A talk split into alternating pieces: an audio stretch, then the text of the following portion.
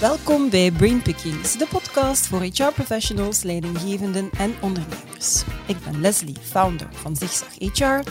En met Zigzag HR dagen we jou uit om jezelf en je vakgebied heruit te vinden. Abonneer je dus zeker op dit YouTube-kanaal of volg ons op jouw favoriete podcastkanaal.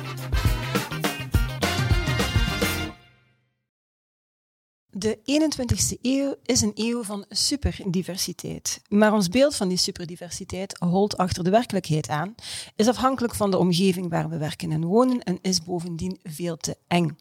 Net zoals merken er niet in slagen om aansluiting te vinden met de superdiverse samenleving en veel mensen zich dus niet meer herkennen en zich ook niet aangesproken voelen, zo ook worstelen HR-professionals daarmee als het gaat over het aantrekken, ontwikkelen en engageren van divers talent.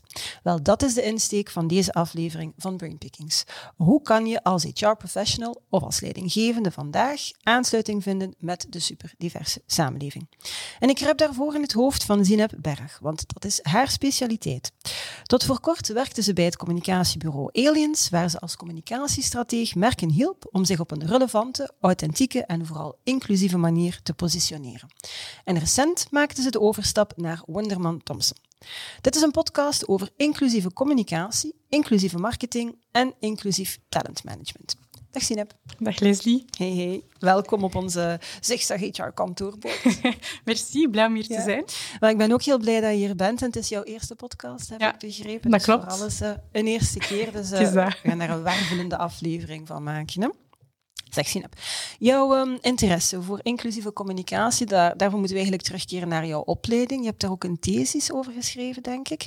Is dat ook zo dat je dan terechtgekomen bent bij, bij Aliens? Vertel eens, van waar komt die interesse zo? Ja, dus dat klopt inderdaad. En mijn interesse voor inclusieve communicatie en marketing dateert inderdaad al van mijn studententijd. Mm -hmm. um, en uh, ja, ik ben daar gewoon heel hard door gepassioneerd, omdat ik toen ook al merkte dat merken inderdaad, of bedrijven vandaag, uh, nog altijd geen aansluiting vinden tot de diverse samenleving van vandaag.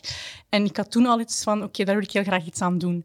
Omdat ik ook wel geloof dat merken daar uh, een heel grote rol in te spelen hebben mm -hmm. en mee voor die verandering kunnen zorgen. Ja. we weten bijvoorbeeld uit onderzoek uh, dat moslima's in nieuwsberichtgeving heel vaak op een passieve, uh, afgezonderde, stereotype manier worden mm -hmm. uh, in beeld gebracht. En als je dan spreekt over een campagne bijvoorbeeld voor een jong en urban merk, dan lijkt het idee van een, van een moslima op een skateboard bijvoorbeeld al heel snel vooruitstrevend. Mm -hmm. Of wat alles behalve het geval is natuurlijk, maar zo'n zaken hoor je dan wel van klanten. Ja. of als we het hebben over mensen met een beperking bijvoorbeeld, die worden heel vaak in hun ziektebeeld uh, neergezet, mm -hmm. waardoor ze heel snel als heel hulpbehoevend overkomen. Ja, ja. Terwijl dat niet gezegd is. Hè. Er is wel sprake van een bepaalde autonomie, maar misschien gaan daardoor werknemers twee keer stilstaan om te zeggen van ah ja, gaan we iemand met een beperking aannemen, ja dan nee. Ondanks dat er bijvoorbeeld wel steunmaatregelen vanuit de overheid voor zijn. Dus je ziet wel dat dat een bepaalde impact heeft. De verhalen die uh, merken vertellen met een bepaald narratief, dat krijgt een realiteit binnen de samenleving. Ja, uh, maar ook omgekeerd geloof ik ook dat merken voor een positieve evolutie kunnen, kunnen zorgen. omdraaien. Exact, voilà. En dat zien we bijvoorbeeld als we het hebben over vrouwen in, uh, in reclame of advertising.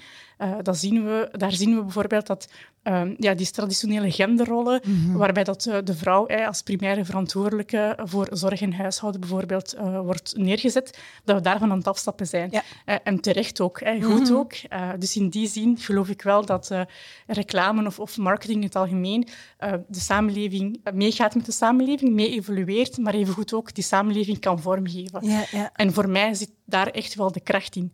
Um, en bijvoorbeeld ook een podcast, dat is een, dat is een nieuwe vorm van media. Mhm. Mm -hmm. Dat helpt ons ook, omdat we daardoor meer stemmen horen, meer verschillende stemmen horen okay. um, en onze eigen mindset kunnen challengen. Ja. Dus daar ja. zie je ook de kracht in van media.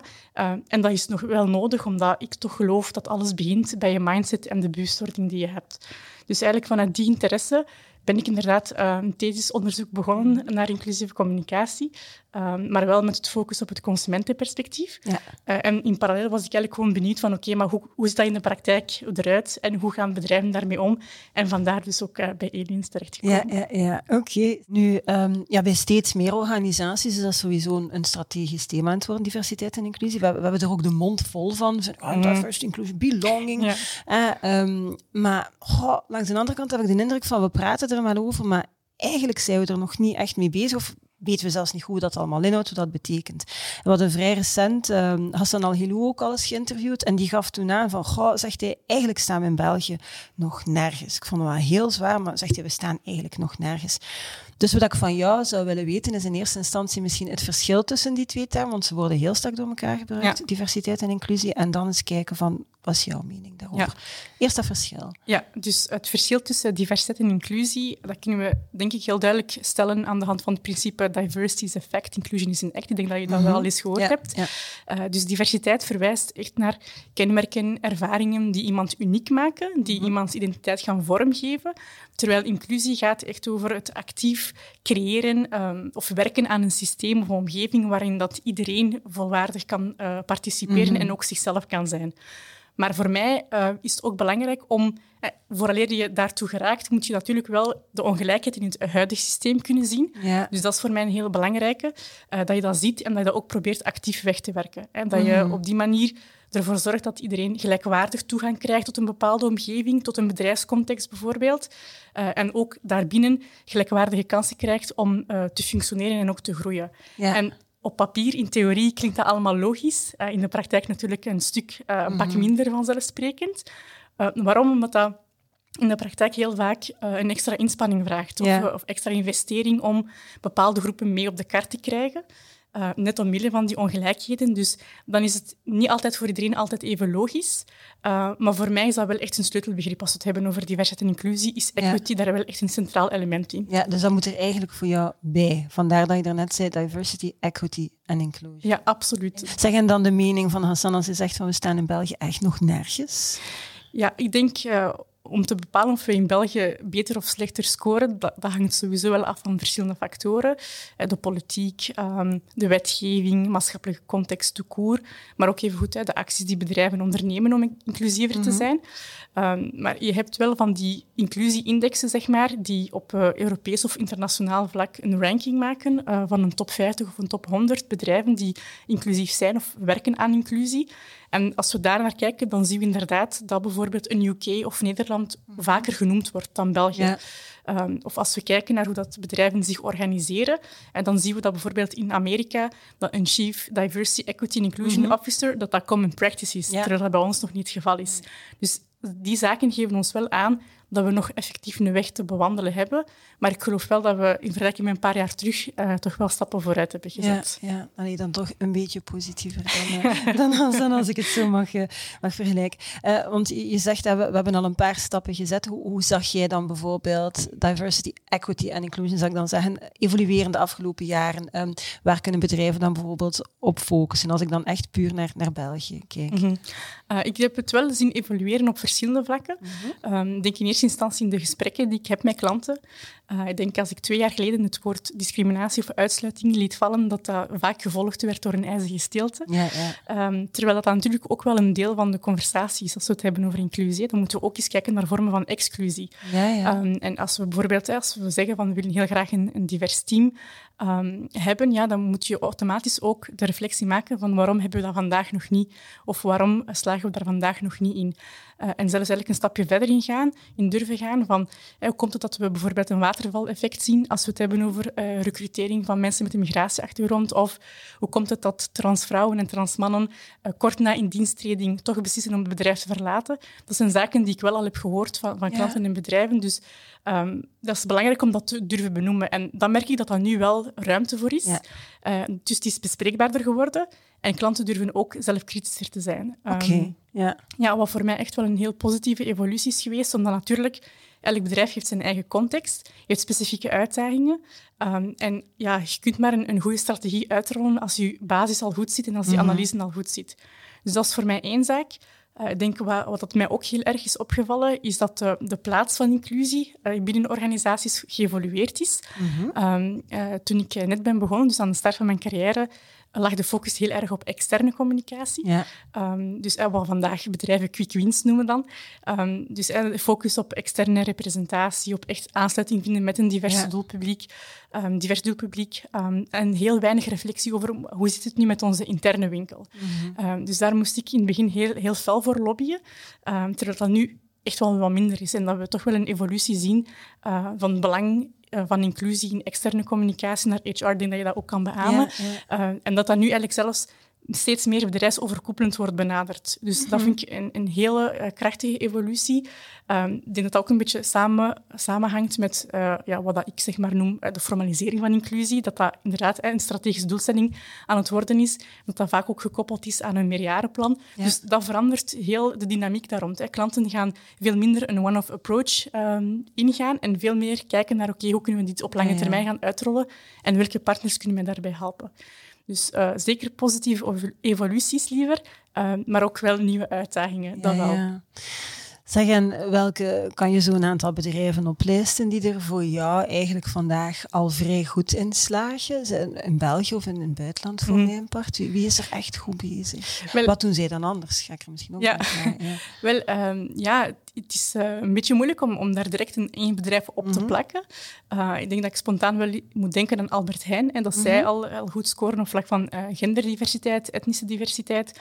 Daar ook rekening mee houden in het aanbod in de winkels. Okay. een bol.com, daar heb ik ook spontaan aan gedacht. Ik denk, slogan alleen al, de winkel van ons allemaal, dat zorgt toch wel... maakt het heel concreet. Oh, voilà, maakt het heel concreet. Zorgt voor een sense of belonging. ik denk dat zij ook in hun strategie heel hard durven differentiëren. en die verschillende contexten in beeld brengen en het op die manier herkenbaar maken voor een heel brede doelgroep. Mhm. Dus dat vind ik zeker wel positief. Maar uh, ja, ik vind het toch wel moeilijk om te zeggen van dit is toch wel het bedrijf waar dat gans België bij wijze van spreken naar zou moeten opkijken. Ja, nee, copy-paste werkt natuurlijk niet, maar er zijn een aantal dingen die zij dan blijkbaar ja, goed doen. Ja, ik denk wel dat zij uh, goed scoren op, op externe communicatie, op diversiteit op de werkvloer. Uh, maar ik denk wel ja, dat het moeilijk is om zo heel overkoepelend te zeggen van dat is echt het bedrijf waar ja. we vanuit kunnen leren, net omdat het een work in progress is. Uh, we zitten echt nog in die fase van dat het een work in progress is. En ja, naar mijn mening denk ik ook wel dat dat voor een stuk zo gaat blijven. Hè. Net omdat inclusie zo maatschappelijk gebonden is en eigenlijk in constante evolutie zit. Mm. Dus ja. Ja, en is het dan ook misschien een stukje de, de, um, ja, de tijdsgeest? Want eh, hier, het, men spreekt erover, maar ik vind nog altijd, en ik ga dan misschien meteen een bruggetje al leggen naar, naar, naar HR dan. Um, als ik bijvoorbeeld met een, een Belgische HR-professional die in de Verenigde Staten werkt, het gesprek aanga, dan is diversity een topic bij, bij elk recruteringsgesprek. Je kunt niet geen mening hebben daarover als mhm. bedrijf of men kon bij je gewoon niet werken. Ja, omdat daar gewoon, dat is veel alomtegenwoordiger. Daar ligt dat daar dan aan dat we in België hier gewoon precies nog niet genoeg dus ik weet het niet, uitdagingen zien dat, dat we hier trager gaan? Want ik, ik vind... Goh, dat zou ik eigenlijk niet durven zeggen. Mhm. Ehm, ik denk ook als we bijvoorbeeld kijken naar de cijfers, dat we zeker eh, onder de Belgische millennials, dat we daar wel zien dat ongeveer 70% wenst om te werken voor een uh, bedrijf dat investeert in diversiteit en inclusie. Mm en ook hetgeen dat je zegt van, uh, dat bedrijven een statement moeten durven innemen en toch mhm. een, alleszins een mening moeten durven hebben rond maatschappelijke topics, waaronder ook inclusie. Ik denk dat we die trends hier ook in België zien. Ja. Um, en, en dat ja, daardoor ook wel een soort van hogere urgentie komt mhm. ehm, en dat bedrijven dat wel voelen. Ik voel wel dat die urgentie steeds sterker wordt en dat bedrijven daarop op inspelen. Ik denk zeker ook grotere bedrijven die ook dan internationaal uh, deel uitmaken van een internationaal netwerk. Dus dat, dat, speelt natuurlijk ook wel een rol. Maar ik denk wel dat we die beweging hier, hier ook uh, zeker zien. Ja, maar ik, ik merk het en ik lees het ook effectief uit onderzoek. En ik merk het als ik spreek met, met um, de kandidatenkant, ga ik dan zeggen, en de, met, met de jobmarkt. Maar ik vind dat als je dan met HR-professionals praat, heb ik daar precies nog niet het gevoel dat dat, dat dat een vast topic is waarover gesproken wordt. Dus die kandidaat die komt wel met die verwachting inderdaad. Niet alleen de jongeren, ik vermoed dat het ondertussen mhm. over, over die leeftijdsgrenzen heen gaat. Maar het is precies zo nog niet echt een topic. En ik ben blij dat je zegt dat mensen um, niet willen werken voor een bedrijf dat daar geen mening over heeft. Maar ik weet niet of dat, dat in de praktijk al zo is. Ja, ik denk ook eh, dat het een beetje ligt aan een expertise die je in huis hebt of de partners waar je mee samenwerkt. Dus ik denk dat dat een hele belangrijke is als je wilt werken aan, aan inclusie en dat je daar ook een strategische doelstelling van maakt. Hè. Dat het niet uh, ja, een project wordt on the side, maar dat je daar echt wel uh, in investeert op lange termijn en dat je gaat zien van oké, wat betekent dat nu net voor mijn organisatie, diversiteit en inclusie? Ehm, hoe kan ik met mijn organisatie mee het verschil maken om dat ook echt wel relevant en persoonlijk te maken? Mhm. Ehm, ik denk dat dat echt nodig is en dat dat ook eigenlijk een soort van ja, eerste stap is om, om daar effectief werk van te maken. Ja. Zeg, en waar moet een bedrijf dan zoal rekening mee houden als ze zo een succesvolle strategie willen, willen opzetten? Misschien eerst om, om, om naar de buitenkant, om, om klanten uh, aan te trekken, zonder mm. terug naar HR gaan. Is er daar zo'n bepaald stappenplan of checklist? Of, of het moet uiteraard een geïntegreerd mm. verhaal zijn, mm. het moet strategisch zijn, maar hoe, hoe, hoe, wat moet ik me daarbij voorstellen? Goh, ik denk een succesvolle strategie dat dat zeker um, ja, begint vanuit een fundament. Hè, dat je mhm. daarin gaat zeggen van oké, okay, dit betekent diversiteit en inclusie voor mij, voor mijn organisatie. Uh, maar dat je ook intern gaat, gaat kijken van um, een bepaalde sleutelfiguren daarvoor eigenlijk uh, gaan aanwijzen, dat die ook mee die boodschap kunnen gaan uitdragen, mhm. dat die ook intern ook voor de werknemers klaarstaan om vragen te beantwoorden, dat dat eigenlijk iets is dat begint te leven, ehm, waar dat ook werknemers van weten van oké, okay, hier, hier is mijn bedrijf mee bezig. Ik denk dat dat een hele belangrijke startpunt is. Uh, en voor de rest en dat zijn dan dat zijn ambassadeurs, dat zijn geen rolmodellen dat je bedoelt? ja, ambassadeurs inderdaad. Ehm, en, en ja, voor de rest is het echt, echt wel een proces. Dus ik zou ook zeggen, beschouw het ook als een proces. Durf daar ook uh, in te experimenteren. Durf pilootprojecten op te zetten uh, en op die manier eigenlijk een beetje te gaan zoeken van welke, welke aanpak past er heel goed bij mijn bedrijf.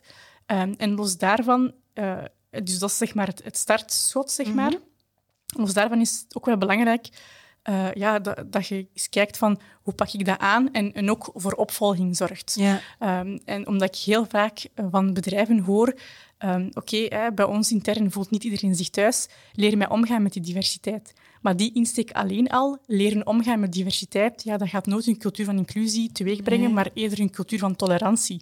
En ja. dat kan en mag uit, ja, uiteraard niet het einddoel zijn. Hè. Ja, Zelfs acceptatie eigenlijk niet, hè, want daar heb je ook de een die accepteert, de ander die geaccepteerd wordt.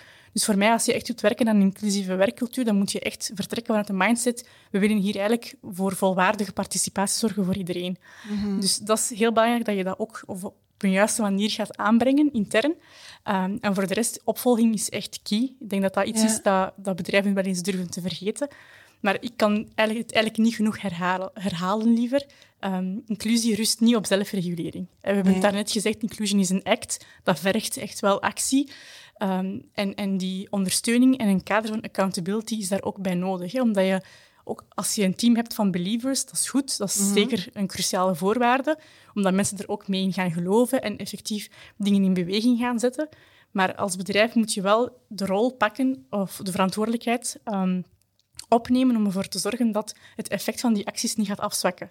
Dus ja, ja. vandaar dat ik zeg van opvolging is enorm belangrijk. En voor mij heeft dat twee belangrijke componenten. Enerzijds uh, die ondersteuning. Eh, zorg ervoor dat werknemers een vangnet hebben. Mm -hmm. uh, als je bijvoorbeeld als bedrijf tools aanreikt voor managers om gepast te reageren op uh, microagressies die zich voordoen mm -hmm. binnen het team, ja, uh, zijn maar zeker dat er vragen op gaan komen. Ja. Um, bewustwording creëren en, en, handvaten aanreiken, dat is één iets, maar, maar ze toepassen is ook iets anders. Dus zorg ervoor dat uh, werknemers met vragen ergens terecht kunnen, ja. uh, bij een, een, groep van inclusiespecialisten, externe partners, noem maar op, maar dat ze zeker wel die ondersteuning krijgen. Um, en voor mij uh, ja, is een kader van accountability ook nodig om ervoor te zorgen dat inclusie blijft leven binnen een organisatie. Dat dat niet op de achtergrond komt te staan. Um, en bijvoorbeeld door dat te gaan integreren in de persoonlijke objectieven van managers of zelfs werknemers, dat daarover gepraat wordt, dat er over mm -hmm. gerapporteerd wordt, dat er reflectiemomenten zijn uh, waar dat we kunnen kijken van oké, okay, welke vooruitgang maken we? Uh, zijn er uitdagingen? Hoe ervaren we dat? Uh, maar ook daar zie ik wel een, een rol voor bedrijven dat ze ook zelf moeten gaan definiëren tot waar laten we een ruimte van trial and error toe? Mm -hmm. uh, en welke gevallen zijn voor ons heel duidelijk een geval van zero tolerance? En dat, ja. Omdat ze net zo haaks staan tegenover ons beleid en ons arbeidsreglement. Dus voor mij uh, ik ga het nog eens herhalen, inclusie mm -hmm. rust niet op zelfregulering. Nee, nee, Vergt nee. actie, uh, heeft opvolging nodig, uh, en ondersteuning en accountability. Ja, en als ik je dat hoor zeggen, dan kan ik mij zelfs inbeelden, want je hebt enerzijds, ja, er moeten daar een aantal mensen dat ook continu op die agenda blijven zetten en zorgen dat er inderdaad, dat dat, dat, dat, dat, dat besproken wordt, mm -hmm. dat dat mee opgenomen wordt in een aantal zaken. Maar minstens even erg lijkt mij als bijvoorbeeld, um, ik ga het even niet wenselijk gedrag gesteld wordt, dat daar niets mee gedaan wordt. Tuurlijk, tuurlijk. Want dan kijkt men dapper de andere kant op en het feit dat men daar dan niet op reageert, dat is mensen even erg, toch? Absoluut. Ja. Ik denk dat dit principe sowieso ook van toepassing is eh, op die eh, topics. Mhm. Ook als we het hebben over welzijn. Mhm. Eh, ja, eigenlijk een beetje alles wat dat kadert rond inclusie en, en ervoor zorgt dat mensen zich één veilig voelen op de Ja. werkvloer, zichzelf kunnen zijn op de werkvloer en gewoon, ja, ook gewoon ja, de ruimte hebben om, om zich te, te ontwikkelen en te ontplooien. Ja, ja oké.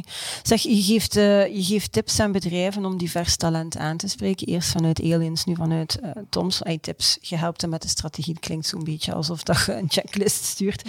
Ehm, maar ik leg eigenlijk de link naar eh, een beetje mijn afsluitende vraag. Kunt je zo drie of vijf tips geven aan HR-professionals die, die, die nu aan het luisteren zijn, ehm, om op een inclusieve manier talent aan te spreken in eerste instantie, aan te trekken? ehm, ja, te engageren, eens als ze dan binnen de organisatie zijn, zodanig dat dat echt een inclusieve werkvloer Mhm. kan zijn. Op basis van uw ervaring kun je ongetwijfeld wel een vertaalslag maken. Ja. Heel benieuwd. Ja. Een eerste tip liever ehm, is ken je doelgroep. Ik denk dat dat echt de basis is.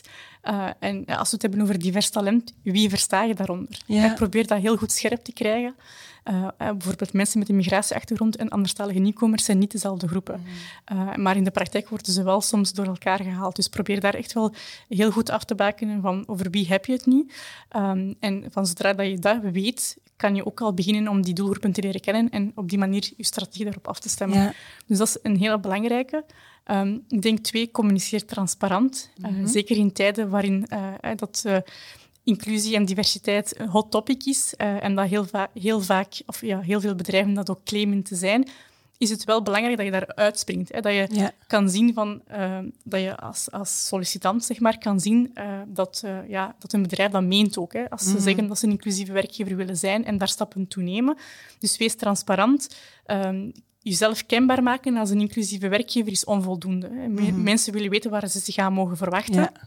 Dus spreek echt in termen van eh, welke acties rol ik uit, eh, wat is de impact van die acties, Ehm, ja, dat soort zaken. Ik denk dat dat heel belangrijk is om dat op een heel ook authentieke manier eh, over Ja. te brengen. Oké, dus vooral ken uw doelgroep. En ik, ik kan mij, ja, daar zit volgens mij al een eerste fout, want we, gaan, we gaan divers talent aantrekken. Maar ja, beperk dat, verfijn dat, vereng dat misschien, dat je daar bijna iets, iets een persona, mag ik dat dan zo noemen, dat, dat, je, dat, dat je dat zo eng maakt? Ik zou niet, Om- zeggen, eh, ik zou niet zeggen verengen, maar het gewoon benoemen. Omdat Ja. eh, ik, ik toch wel vind dat we nu het te algemeen houden. hè. We willen Ja. divers talent aantrekken, maar wie valt daaronder? Ja. Ehm, dus het is wel belangrijk om dat, om dat specifiek te krijgen, ook omdat het ehm, ja, vasthangt aan wat jouw bedrijf nodig heeft. Als, eh, als taaldiversiteit bijvoorbeeld heel belangrijk is, ja, dan heeft dat ook een impact op welk talent dat je wilt gaan Ja. aantrekken. Als je ziet dat, je, eh, dat, er, ehm, dat er een goede genderbalans is, maar dat er nog wel wat meer etnische diversiteit op de werkvloer mag zijn, ja, dan neem je dat ook mee. Dus, Ja, ja, ja. eh, dus in dat opzicht is het wel belangrijk om dat concreet te krijgen, wat je juist, wie, dat- wie dat je juist verstaat onder divers talent. En ik denk een afsluitende tip, ook durf te experimenteren. Ehm, dat is een hele belangrijke. eh, als we het hebben over inderdaad eh, het aannemen of recruteren van talent. Mhm. Ehm, ja, sta je niet zo blind op die organizational fit. Eh, Een match tussen organisatie en talent is belangrijk, in beide richtingen trouwens. Mhm. Maar ga je niet blind staren op die organizational fit. En durf daar buiten te kijken. Durf ook eh, profielen een kans te geven die misschien voor jou niet alle boxen gaan tikken, maar die wel een organizational add kunnen zijn, die wel een Mhm. Ja, verrijking ja. kunnen zijn voor jouw team. Dus ook ja, durf te experimenteren, durf het anders te doen dan, eh, ja, dan de methodes die je tot nu toe hebt gebruikt. Ik denk dat ik deze tip eigenlijk nog de, de, de meest waardevolle vind, omdat er heel veel gesproken wordt over we moeten naar een fit gaan. Mm. Jij spreekt niet van een fit, maar van een ad. Ja. Ga, ga, ik vind ik een hele, een hele waardevolle, een hele mooie, want anders Ja. ja, is het wel eng. Als ja, je naar die, ja. ik denk dat, dat- ja, de essentie is gewoon van kijk een keer eens, screen een keer eens je processen. Ja. Eh, Wat, wat doe je al jarenlang, decennia lang, misschien op dezelfde manier? Mhm. Eh, bijvoorbeeld, eh, eh, we weten dat de verborgen arbeidsmarkt een realiteit is, dat heel wat vacatures het daglicht niet zien, Mhm, Ehm, omdat dat heel vaak wordt ingevuld via ons kent ons systeem. Ja. Ehm, schat dat eigenlijk gewoon eens af. Ga een keer eens op zoek naar andere recruitingkanalen. Ja. Zet partnerschappen op met lokale organisaties die wel heel dicht bij de doelgroepen staan die je vandaag wilt bereiken. Dat vergt misschien extra extra inspanning. Maar uh, ja, doe een keer eens een reach-out, want het talent is er. Dus uh, ja, ik denk dat de essentie gewoon is om, om eens kritisch te kijken naar je eigen processen en het is op een andere manier durven doen. Ook al betekent dat dat extra inspanning vraagt, uh, wat ook gewoon logisch is, want je, weet, je ziet die ongelijkheden. Mm dus, en daarop, daarop ga je dan reageren. Dus ja, ja. dat is wel heel belangrijk. Oké, heel waardevolle tips. Ik heb de indruk dat er precies nog veel meer in zit, maar dan moet ik misschien een tweede keer in jouw hoofd kruipen. Ik vond het, ik vond het super interessant. Dank je wel dat ik in jouw hoofd mocht kruipen. Dat is heel graag gedaan, veel plezier. Dankjewel ook uh, aan jullie om te kijken of om te luisteren. Vond je deze podcast fantastisch? Vertel dat dan natuurlijk aan zoveel mogelijk mensen verder. Heb je honger naar meer? Weet dan dat je ook kan registreren op ons YouTube-kanaal of dat je ons kan volgen op jouw favoriete podcastkanaal. Het allerbelangrijkste weten jullie al. It's a great time to be in HR. Tot de volgende.